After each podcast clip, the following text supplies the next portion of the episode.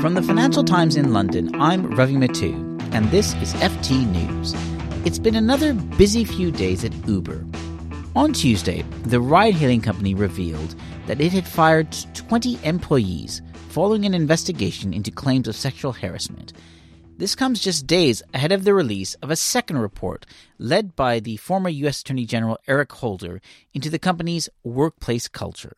Joining me to discuss the latest events at the world's most highly valued startup is Leslie Hook, the FT's San Francisco correspondent who covers the company. Leslie, welcome to London. Hi, Ravi. Great to be here. So, bring us up to speed. Exactly what did this report this week reveal about what's going on at the company?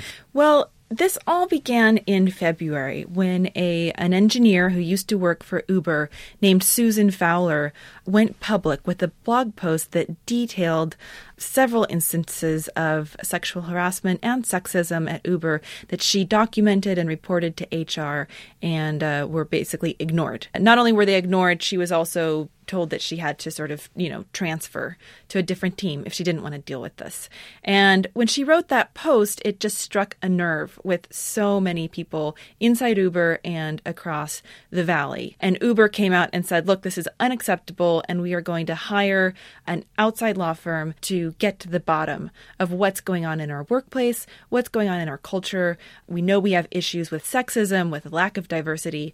And so Uber said it was going to come clean, investigate, and then release the results. So what we saw on Tuesday was what could be for Uber, you know, probably one of the lowest of the low points. They're trying to get all the skeletons out of the closet now uh, with the idea of you know, convincing the world that they can turn over a new leaf. So the report this week looked at these 215 cases. In 20 of them, they determined that these people needed to be fired.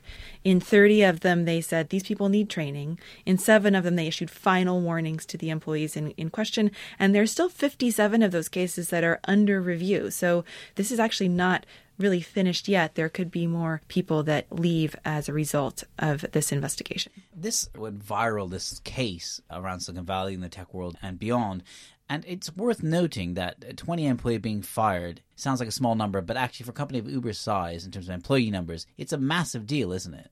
And it's also unprecedented to see a company. I mean, I, I can't think of any where this has happened before, where they've said, okay, we know we have a problem, we're going to investigate, and then they fire 20 employees just right off the bat as a result. And I think it does indicate that there was a real problem there. And the question for Uber going forward is can you really change the culture of a company when it's, you know, these things are built into the DNA of who's hired and how teams work? And, you know, Uber is not just a t- startup anymore. It's valued at $68 billion. They had over $6 billion in revenue last year. I mean, this is a big company. It's eight years old.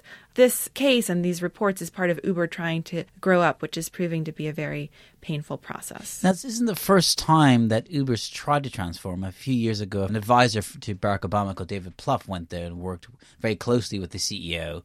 What's the sense about how successful they might be. You talked about the cultural changes they might affect and the kind of institutional ones.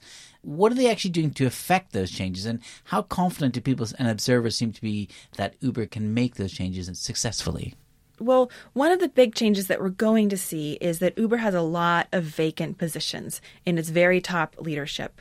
So, right now, they are hiring for a chief operating officer, they're hiring for a chief financial officer, hiring a chief marketing officer, and a general counsel, and I could go on. There's been quite a leadership exodus because of a series of crises over the last couple months. And so the company is reconstituting its top ranks and trying to bring in leaders who are capable of managing a mature business. At some point, Uber is going to need to IPO and they're going to need to have the executives in place to handle that process. This has been an issue and we've taken action. So there is a new degree of honesty and then, second, you know, we are going to see these new executives come on board. So there could be a mandate for them to kind of continue with this sort of spring cleaning exercise. It's worth noting that they recently uh, fired Anthony Levandowski, who was head of their self driving unit, hired with great uh, fanfare from Google and has been the subject of a, of a case between Google's self driving car unit and, and, Uber over trade secrets. So, That's right. again, it's yeah. the latest case of a lot of, as you say, leadership exodus. Okay, well, if you look at the direct reports to Chief Executive Travis Kalanick, six of his direct reports have left since the beginning of the year. So there has been a big exodus. Anthony Levandowski was one of those direct reports, but there's others.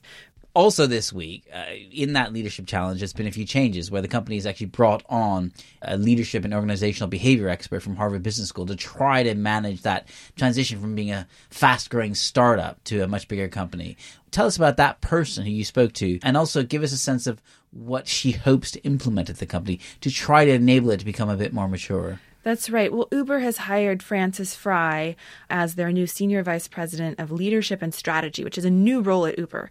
Her job is to make sure that the leaders of Uber work together. And when I spoke with her yesterday, she said that this is not something that's been happening at Uber, that the leadership at Uber was not used to functioning as a team, that in fact leaders were sort of more individual, you know, focused on their individual efforts. And so they have made, uh, you know, they've brought her on board and uh, she has a mandate to think at a strategic level about fixing Uber's leadership problem. Uber is, you know, they're in the middle of this really, really negative publicity cycle. And, you know, some of the things they've done that have come to light have, I think, shocked the world. And so Uber is keen on trying to combat this negative image with a string of new hires, and they will continue to be really trying to prove that they are capable of turning over a new leaf. At the same time, the rivalry seems to be hotting up. Companies like Lyft in the US, but also Didi in China. Is there any sense that its rivals see an opportunity here? To some degree, yes. Uber's chief US rival, Lyft, just finished fundraising this spring at a $6.9 billion valuation. That valuation is still just roughly a tenth of Uber's valuation. Uber still has plenty of money in the bank, around 7 billion in cash, according to what I know, but they're also losing money incredibly quickly. Last year, they lost almost $3 billion, and that's before interest, tax, depreciation, and not counting stock grants and that also excludes their losses in China. So they are bleeding cash.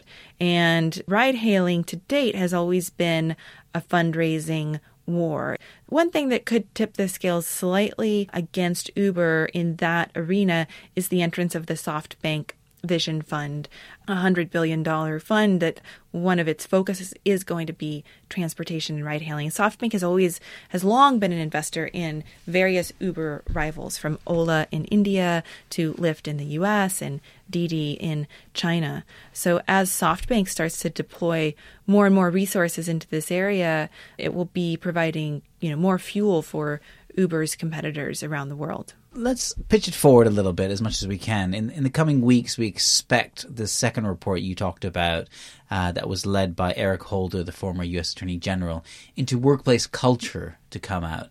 What are the things that we should be looking for when that's released? Well, I think a key thing to look for is will there be heads that roll at Uber? We have these 20 nameless employees who've been fired, but we don't really know what for. So, will there be change as a result of that report? The other thing to look for is sort of who Uber is bringing on to lead this change, and they might make some of those announcements simultaneously. Um, it'd certainly be in their interest to do so, to say, well, here's this report on what we've been doing wrong, and here's who we have hired to fix it. So uh, I think watching for those key hires is going to be really interesting in the next couple weeks. Lots and lots to talk about, and I'm sure we'll have you on the line again. Leslie, thank you very much for joining us. Thank you, Robbie.